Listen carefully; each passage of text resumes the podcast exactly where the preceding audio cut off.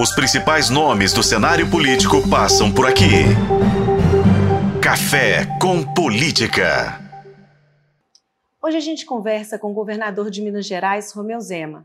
Governador, muito obrigado por me receber aqui para a gente poder falar um pouquinho sobre o Estado. É um prazer recebê-la aqui, Marina. Estamos à disposição. Obrigada. Governador, eu queria começar com o senhor fazendo um balanço desse primeiro ano do seu segundo mandato. O que, que o senhor vê de mais positivo e de mais negativo?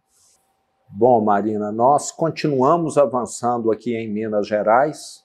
Dos meus cinco anos de gestão, foi o ano que nós mais geramos emprego. Isso me deixa muito satisfeito. Quase 200 mil empregos. Já estamos quase rompendo os 800 mil empregos com carteira assinada em Minas Gerais. E temos a meta de ultrapassar um milhão em 2025.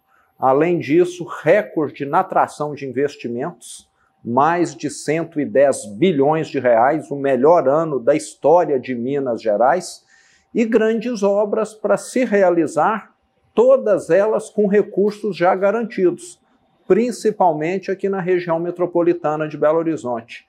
Tivemos o sucesso na concessão do metrô, tivemos sucesso na concessão do Rodoanel, as obras contra enchentes estão bem avançadas. Tivemos chuvas fortes ultimamente e nenhuma enchente. Então, eu diria que isso foi um grande avanço para os mineiros e ainda um relacionamento melhor com a Assembleia Legislativa na gestão do presidente Tadeuzinho eu diria que nós estamos prontos para construirmos um futuro melhor para Minas Gerais, apesar dos grandes desafios que temos. E de negativo, o que, que o senhor viu aí? Qual que foi a dificuldade? Oh, de negativo é a velocidade. Eu queria que tudo fosse muito mais rápido. Né? O regime de recuperação fiscal, o plano de, é, de recuperação econômica de Minas Gerais está na Assembleia há cinco anos já. Mas eu fico muito satisfeito porque o presidente do Senado, levantou o problema e hoje aquele problema que muita gente queria varrer para baixo do, do tapete está em cima da mesa agora. Então, quando as coisas estão em cima da mesa incomodando, você sempre vai ter solução. Quando, o problema é quando fica se desconsiderando o problema. E esse problema não é só de Minas, é do Rio Grande do Sul, é do Rio de Janeiro, é de Goiás. São estados que têm dívidas que são impagáveis. A bem da verdade é essa porque a correção, a, os juros que o governo federal cobra desses estados é muito superior ao crescimento da arrecadação. É como qualquer assalariado ter uma, uma correção na prestação muito superior à do salário. A conta simplesmente não fecha e a dívida só aumenta. E do governo Lula? Mas pensando em Minas Gerais, os recursos que foram ali separados para o PAC em Minas, a atenção que o presidente deu ao Estado, não veio aqui mas né, a negociação com a dívida, a disponibilidade de negociar, qual é essa avaliação que o senhor faz? Nós vamos ver agora o que, que vai acontecer com esses estados que estão endividados. O governo federal vai continuar sendo um banco que cobra juros dos estados, tanto quanto um banco cobra de uma empresa, ou o governo federal vai fazer algo diferente para equacionar. E tive... E tivemos a infelicidade é, de não termos aqui a presença do, do presidente. Falei que ele será muito bem-vindo aqui.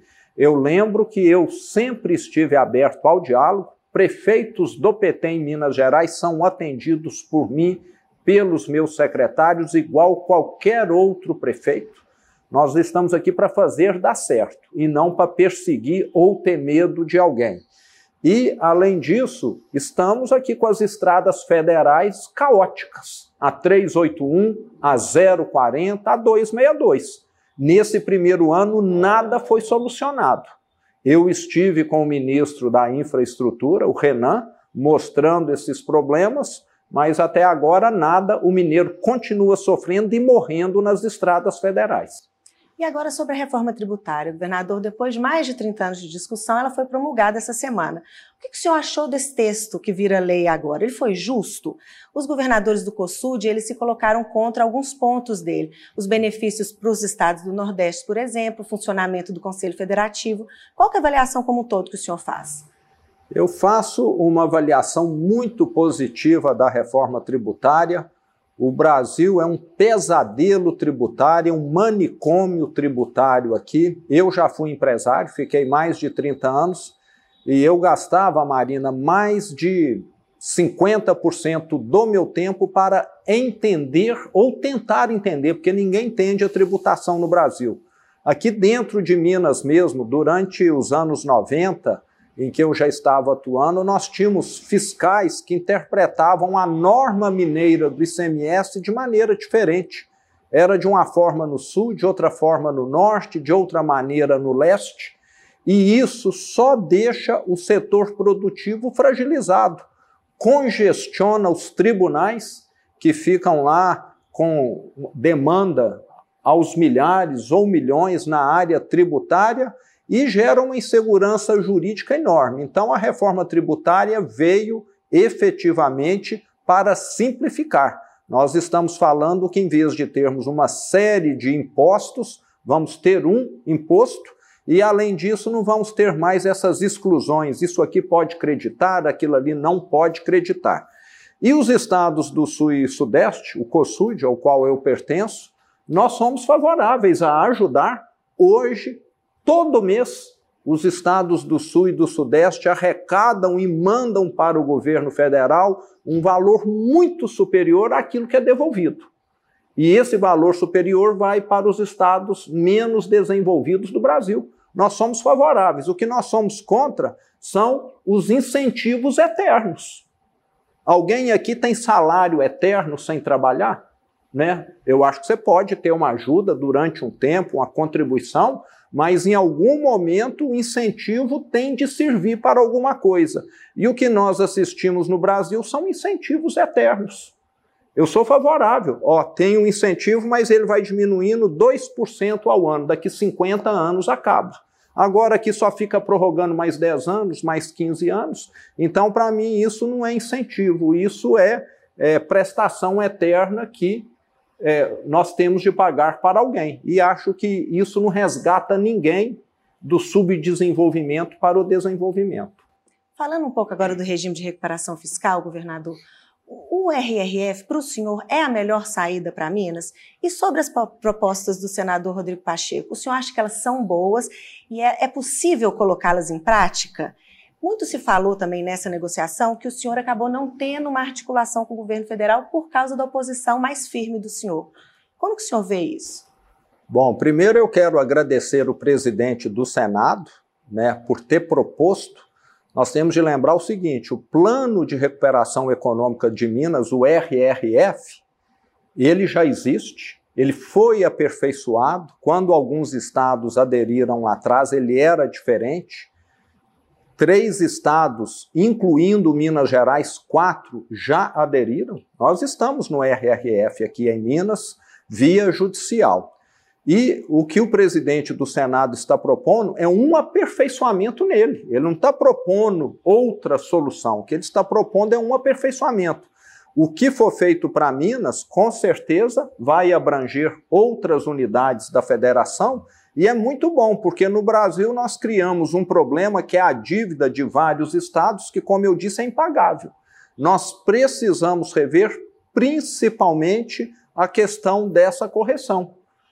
A economia de Minas cresce todo ano 2, 3, 4%. A dívida cresce 12%. Então, é, chegamos onde chegamos por isso. E eu quero frisar aqui: eu herdei essa dívida bilionária feita no passado e não fiz um centavo de dívida. Até porque o Estado é proibido de pegar empréstimo e nenhum banco empresta para o Estado. Tudo que nós devemos hoje é anterior à minha gestão.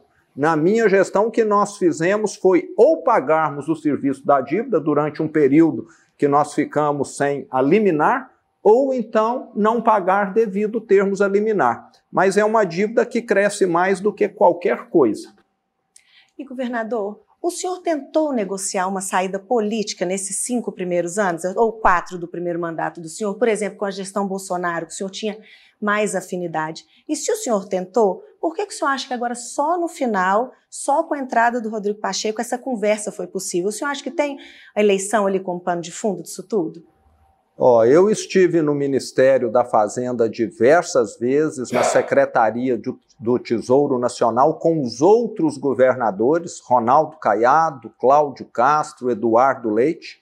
Nós tentamos o que estava ao nosso alcance, com o governo Bolsonaro, com o governo federal, o regime de recuperação fiscal, que eu prefiro chamar de plano de recuperação econômica, que é o que vai resolver o problema de Minas Gerais, foi aperfeiçoado e agora ele vai ter mais um aperfeiçoamento. Eu fico muito satisfeito de um mineiro presidente do Senado estar tendo essa influência lá em Brasília. Eu só tenho a agradecer e a ficar satisfeito com isso. E a relação do senhor com a Assembleia? O primeiro mandato do senhor teve uma relação ali muito conturbada, muito por causa do presidente, então presidente Agostinho lá na Assembleia. O senhor acha que mudou? No começo do ano, a gente falava ali que a base do senhor teria até 57 dos 77 deputados. Mas a gente não viu nesse ano uma, um apoio absoluto, cego, da Assembleia ao senhor. O que, que deu errado? Se o senhor esperava mais apoio, se sim, o que, que deu errado? E o que, que pode ser feito para frente para o governo ter, uma, ter ou manter uma relação boa com os deputados? Bom, primeiro eu quero deixar aqui o meu reconhecimento e também agradecimento ao presidente Tadeuzinho. Eu tive a oportunidade de estar com ele, conversar com ele nesse ano de 2023, mais do que em quatro anos com o ex-presidente da Assembleia Legislativa. Então, isso demonstra claramente que hoje nós temos mais diálogo, nós temos mais interlocução e proximidade com a Assembleia Legislativa. E a questão de base é algo sempre muito volúvel.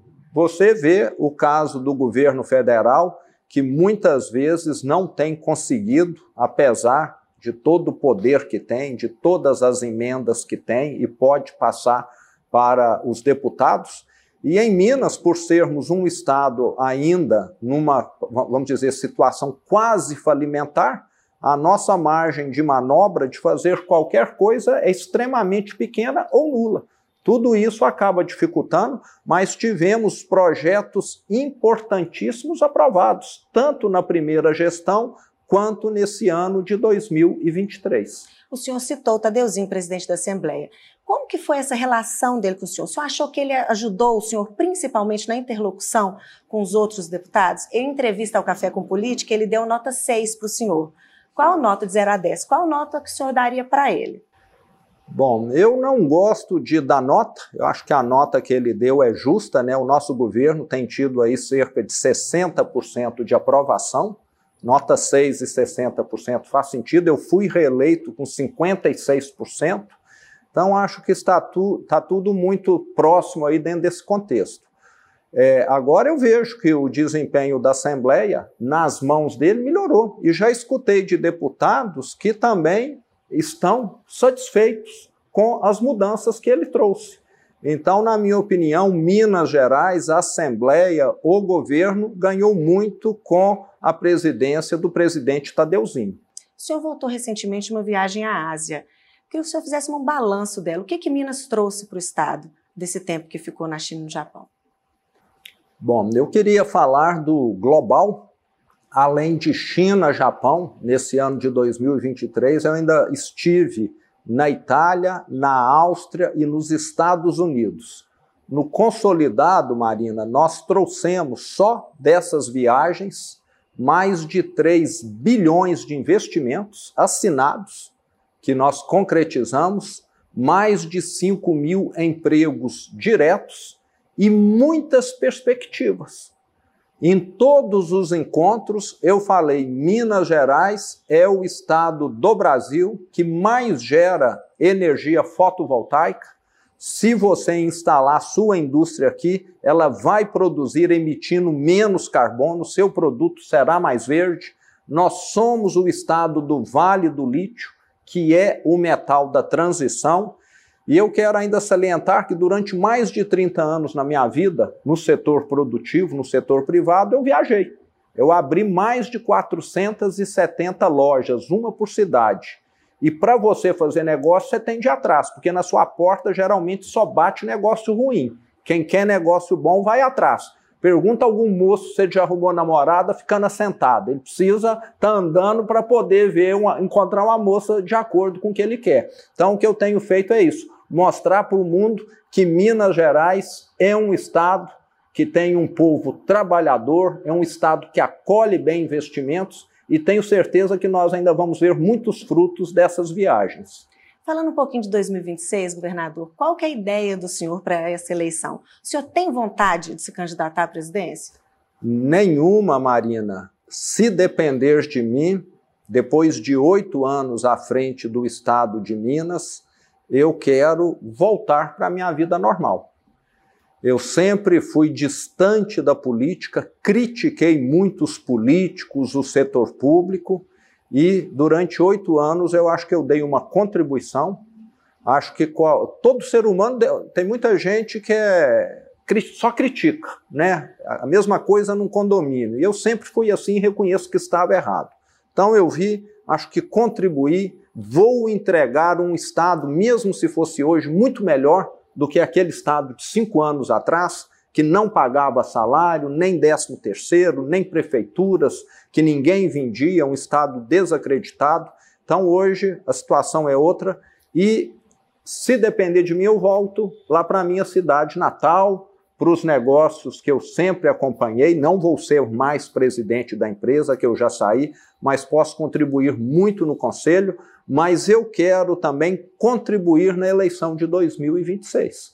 Eu quero que Minas Gerais tenha um bom governador, eu quero que o Brasil tenha um bom presidente e vou fazer o meu papel, que eu ainda vou estar como governador de Minas, nesse sentido. Então, eu estarei participando, mas acho que muito mais provável como governador e eleitor do que como candidato. E pensando no, em 2026 como governador, o senhor tem dois nomes no governo aqui já citados para essa eleição de 2026: o vice, Matheus Simões, e o secretário Marcelo Aro. Quem tem a preferência do senhor? Oh, ambos são nomes extremamente inteligentes.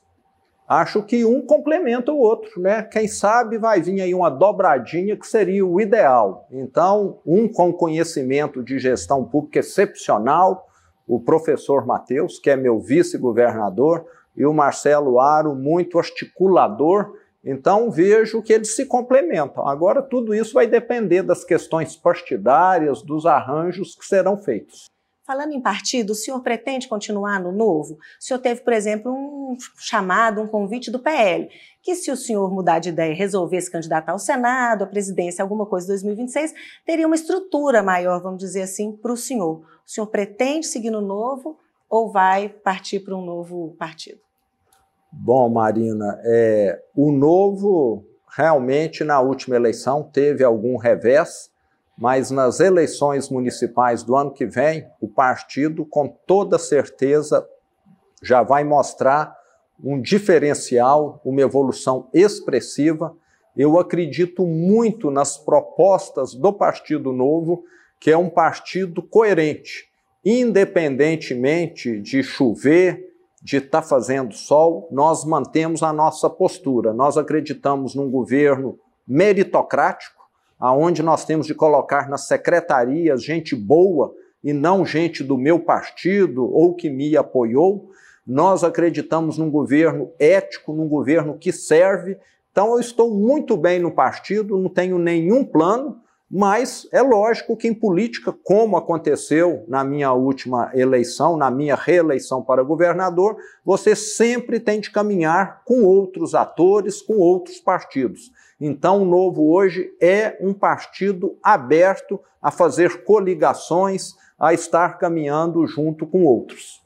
Pensando na candidatura de 2024, o Novo oficializou hoje, né, a Luísa Barreto com o Lucas Gonzalez. Como o senhor vê essa candidatura? O senhor não acha que ela acaba fechando portas para partidos que não são é, aliados, né, talvez não automaticamente, buscar essas alianças? Até pensando numa composição para viabilizar a candidatura de 2026. Bom, pelo que eu tenho acompanhado, Marina, é, um, é o lançamento de uma pré-candidatura, né? Tem muita água para rolar e o novo, muito provavelmente, é, vai estar conversando com outros partidos, com outros candidatos e até mesmo compondo uma chapa. Talvez um dos dois nomes possa ir para uma outra chapa talvez é, eles venham a apoiar é, um outro partido. Então é muito prematuro ainda essas questões partidárias, devido à minha carga como governador ser bastante pesada, eu não tenho acompanhado assim de forma tão próxima. Eu quero lembrar que a minha visão, a minha prioridade é gerar emprego, é resolver os problemas de Minas Gerais. Eleição, para mim, é consequência desse trabalho. Então, eu estou focado em fazer o que é bom para o mineiro. O senhor acha, então, que é possível o novo abrir mão da cabeça de chapa para compor, por exemplo, o deputado Bruno Engler, que tem dito que já teria o apoio do senhor para 2024? É possível abrir mão da cabeça de chapa? Ó, isso teria de ser visto, né? Nós teríamos de ter aqui conosco o presidente do Partido Novo, Laguna, para estar dizendo. Mas nós sabemos que em política esse tipo de ação é sempre uma probabilidade. A gente ainda vê, né, muito como resquício da última eleição, muito forte essa polarização na política, não só aqui em Minas, em todas as esferas, inclusive nacionais. O senhor acha que essa polarização atrapalha o país? O senhor acha que ela é benéfica para o desenvolvimento mesmo do país? Não, Marina, essa polarização atrapalha muito. Eu falo que no Brasil, em vez de ficar é, defendendo que a minha tese é melhor, nós deveríamos sempre de estarmos buscando o que, que é a melhor solução. É, eu nunca entrei em assuntos polêmicos, acho que isso deve ser tratado no parlamento, na minha opinião, por, por técnicos. Quando é assunto da saúde, tem que ser tratado por quem é da saúde. Quando é assunto de segurança pública, por quem é especialista nessa área. E, infelizmente, no Brasil, e não é exclusividade nossa aqui, em outros países do mundo também acontece, você acaba tendo é, intervenções políticas na saúde. Quem é que perde com isso? A população, as pessoas. Não sou eu que vou dizer se essa vacina é melhor ou pior, se aquela é eficiente ou não. Quem vai dizer isso é quem faz ciência. E nós temos políticos que, infelizmente, parece que se colocam acima de quem faz ciência. Eu não sou da área da saúde, eu não sou especialista em segurança pública, eu não sou especialista em educação, mas eu tenho secretários que são. E eu confio neles. E acho que a classe política deveria ir nessa linha, que aí eu acho que a gente teria menos bate-boca e mais solução. E bate-boca não enche o prato de ninguém. E num país que nós ainda temos pessoas em situação de insegurança alimentar, eu acho um absurdo você ficar com parlamentos perdendo tempo, batendo boca, um dando soco, tapa no outro, como tem acontecido, em vez de criar emprego e dar uma situação melhor para a população. Para terminar, governador, se o senhor mudar de ideia em 2026, seja para presidência, Senado, o senhor acha que o senhor teria o apoio do ex-presidente Jair Bolsonaro? Eu e o ex-presidente é, somos, nos tornamos amigos desde 2019, tão logo eu assumi o governo do estado, estive com ele diversas vezes em Brasília. Última vez que ele esteve aqui, tomamos cafés juntos e é, se nós pegarmos os números do presidente Bolsonaro de 2019 a 2022, nós temos de lembrar que ele pegou uma pandemia, um período terrível, né? um período que foi é, o mais difícil para todos os governadores também, mas vários pontos no Brasil avançaram. Nós tivemos uma reforma da Previdência, nós tivemos a implantação do PIX, que está aí pelo Banco Central para todo mundo estar utilizando. As estatais deixaram de ser ferramenta da politicagem e passaram a dar um resultado como nunca deram, o que ajuda muito, e é o que nós fizemos aqui, estamos fazendo na CEMIG e na Copasa, e não ser um cabide de emprego. Então ele veio com visões que eu compartilho e, consequentemente, acho que é algo a ser construído no futuro. Então, é, agora, é, 39 ministérios, eu não concordo com isso. Ser o recordista de ministérios no mundo, né? fazer revisionismo da história. Nós temos de olhar para o futuro, não temos de olhar para o passado. Então eu fico muito preocupado quando nós temos aí um governo que quer reescrever o passado em vez de escrever o futuro. Isso é terrível. Passado é passado. Acabou. Nós não temos de ficar discutindo, nós temos de olhar o que, que o brasileiro vai precisar no futuro. É de mais emprego, é de melhores estradas, é de uma saúde melhor. E tem gente preocupada em pegar o livro de história e ficar mudando as letras ali, os adjetivos, etc. Então, isso para mim é preocupante e dispensável. Mas o senhor acha que o senhor, o senhor, teria o apoio, além da amizade, o senhor poderia ser o candidato do ex-presidente? Acho que você vai ter de perguntar para ele também, né? Não é para mim que você vai ter de perguntar, né? Talvez aqui, vamos lembrar que o ano passado ele, em primeiro turno, apoiou o deputado, o, o senador é, de Minas Gerais, Viana, né? Então, por questões partidárias também, muitas vezes você tem impedimentos a gente conversou com o governador de Minas, Romeu Zema. Governador, muito obrigado, um ótimo Natal para o senhor, uma passagem de ano também de muita felicidade. Espero que a gente possa conversar de novo no ano que vem. Com toda certeza, Marina. Eu quero aproveitar aqui e desejar um feliz Natal para todos e que o ano de 2024 seja repleto de saúde, de felicidades, de realizações, dentre elas muito emprego para os mineiros. Dessa maneira, nós vamos dar uma vida melhor para todos.